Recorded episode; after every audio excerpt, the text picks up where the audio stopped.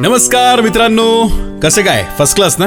हा म्हणजे मी प्रसाद देशमुख आणि तुम्ही ऐकताय podcast junction present story junction Marathi podcast आज पुन्हा एकदा आम्ही आपल्यासाठी घेऊन आलोय एक सुपरहिट भन्नाट गोष्ट.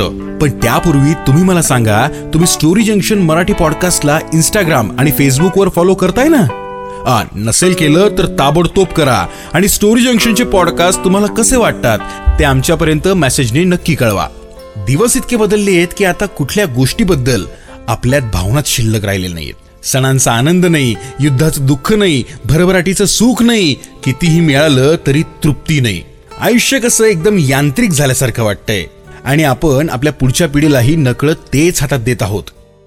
आपल्यातली आपुलकी ही जुन्या पातळासारखी दिवसेंदिवस विरळ होत चालली आहे विरळ याकरिता कारण अजूनही काही लोक आहेत ज्यांच्यातल्या भावना माणूस असो की प्राणी.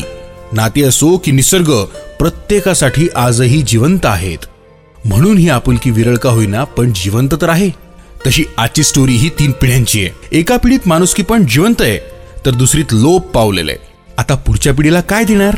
यासाठी तर तुम्हाला ही स्टोरी ऐकायला हवी. गोष्टीचं नाव आहे गावातल्या वाड्यातलं अंड्याचं झाड. ही स्टोरी लिहिली आहे दीपक भुतेकर यांनी प्रोड्यूस केली आहे आकाश जाधव यांनी. आणि ही स्टोरी विरळ होत चाललेल्या भावनांवर आजही नितांत प्रेम करणाऱ्यांना समर्पित. तर चला ऐकूयात. गावाच्या वाड्यातलं अंड्याचं झाड. एक दिवस अचानक बाबांचा फोन आला. आणि तातडीने गावी ये असं म्हणाले. मला वाटलं माईची तब्येत बिघडली की काय? पण त्याचं काही नाहीये. हे कळाल्यानंतर माझ्या जीवात जीव आला. मग इतकं तातडीने का बोलावता असं विचारलं तर म्हणाले? दिवाळी झाली तसा आला नाहीस. भेटही होईल. आंबे पण आलेत. माझ्या नातीला घेऊन ये. आमचे आबा म्हणजे अजबच आहेत. मला तातडीने बोलवलं तेही काय तर आंबे खायला. त्यात मनूला न्यायचं म्हणजे बायकोला न्यावंच लागणार. अर्थातच भरपूर खर्च. असो मलाही गावी जायचा कधी कंटाळा नसतो. आणि मनू शाळेत जात नाही तोवर ठीक आहे. पण एकदा का शाळेत जाऊ लागली की मग असं कधीही उठसूट गावी जाता येणार नाही ना? दुसऱ्या दिवशी मी चार दिवसांची सुट्टी टाकून सौभाग्यवतीसह मनूला घेऊन गावाकडे निघालो. तसं गावी जाताना नेहमीच मला बालपण आठवतं. मी पुण्यात आल्यापासून गाव फार बदललेलं आहे. खरं तर त्याला गावही म्हणता येणार नाही. रस्ते झाले शाळा कॉलेजेस झाले गावाकडच्या लोकांनी मस्त उंच उंच घरं बांधली. पुढच्या काही दिवसात तालुकाच होईल गावाचा. पूर्वी असं काही नव्हतं ना. पूर्ण गाव झाडांनी भरलेलं असायचं. त्यामध्ये मध्ये कौलारू घरं दिसायची. कसले रस्ते आणि कसल्या इमारती काहीही नव्हतं. आणि हा सगळा विचार करत करत विचारचक्रात कधी गावाला कळालंच नाही. संध्याकाळ झाली होती. आम्ही बसमधून उतरून आमच्या वाड्याकडे निघालो. दिवाळीला आलो होतो तेव्हा गावात शांतता होती. पण आता रस्त्याचं रुंदीकरण जोरात चालू होतं. दोन मिनिटं चालत गेलो की आमचा वाडा दिसायला लागला. आमचा वाडा म्हणजे गावाची शान बरं का? त्याला पाहूनच गावाकडे आल्यासारखं वाटायचं. सगळ्या गावाने आपले जुने वाडे पाडून नवीन इमारती उभारल्या. पण आमच्या पंजोबांनी बांधलेला हा वाडा अजूनही ताठ मानेने उभा होता. वाड्यासमोर एक आंब्याचं झाड आहे. आबा म्हणतात ते जन्माला आले तेव्हा त्यांच्या वडिलांनी लावलं होतं. या झाडाच्या कृपेने घरात कधीच लोणचं साखर आंब्याची कमी नसते. अजूनही माई पुण्याला जाताना एखादी बरणी देतेच. आणि आंब्याच्या सीझनमध्ये तर मज्जाच.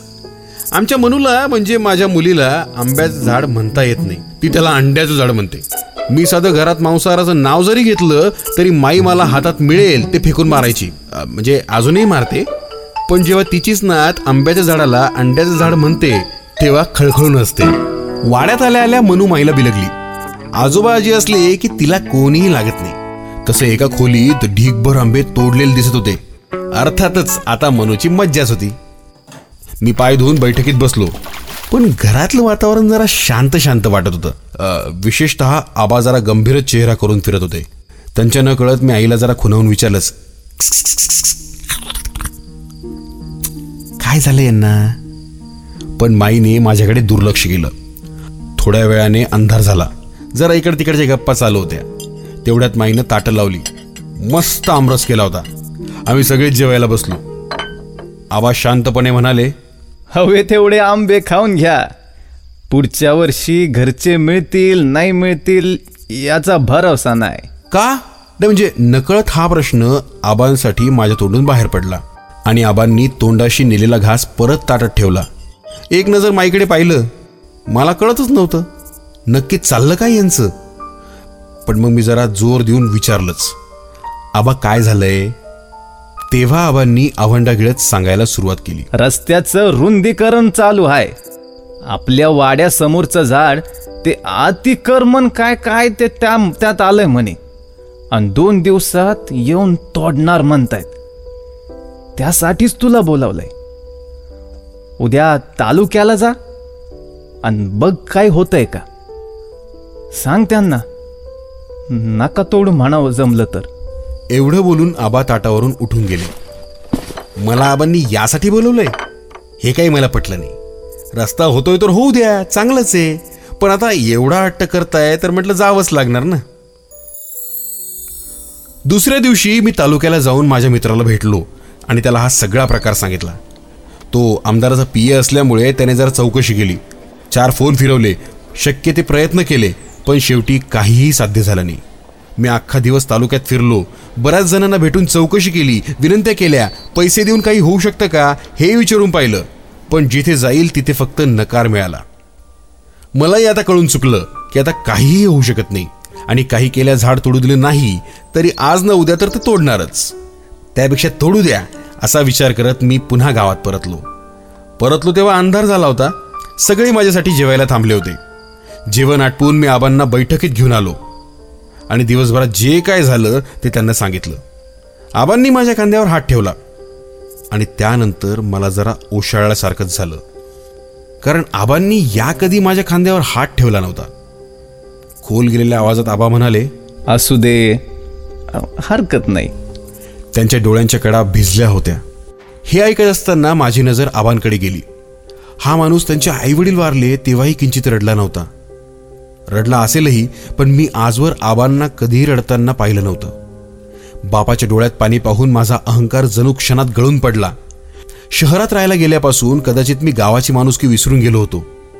आबांसाठी माईसाठी या संबंध वाड्यासाठी हे झाड एक वैभव होतं. आमचे सुखदुःख हेवेदावे सगळं काही या झाडाच्या समोर झालं होतं.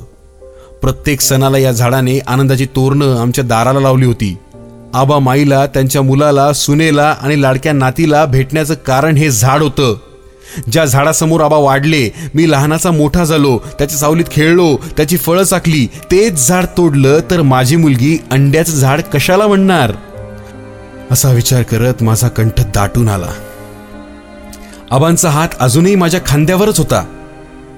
मी काही बोलणार तितक्यात हातात एक आंबा घेऊन मनू आली आणि म्हणाली आबा तू रडू नको. आपण आपल्या वाड्यात दुसरं अंड्याचं झाड लावू. आणि हातातला आंबा तिने आबांच्या हातात दिला आणि तो घेत त्यांनी तिच्या गालावर एक गोड चुंबन दिलं. किती वेळे असतो ना आपण माणसं. अगदी कुठल्याही लहान लहान गोष्टीत आपला सहज जीवा टाकतो अगदी झाडात सुद्धा. आपण असे आहोत म्हणूनच कदाचित जगात थोडीफार माणुसकी आहे. आमच्या वाड्यासमोरचं झाड शेवटी तोडावंच लागलं. पण आबांनी मनूच्या हाताने वाड्यात अंड्याचं झाड अर्थातच आंब्याचं रोप लावून घेतलं आज आबा नाहीत. माईही थकली आहे ती माझ्यासोबत पुण्यात असते. मनू मात्र चांगलीच मोठी झाली आहे अगदी गावातल्या वाड्यातल्या अंड्याच्या झाडासारखी. आपलं स्टोरी जंक्शन मराठी पॉडकास्ट तुमच्यासाठी जवळपास सर्व नामांकित पॉडकास्ट प्लॅटफॉर्मवर उपलब्ध आहे.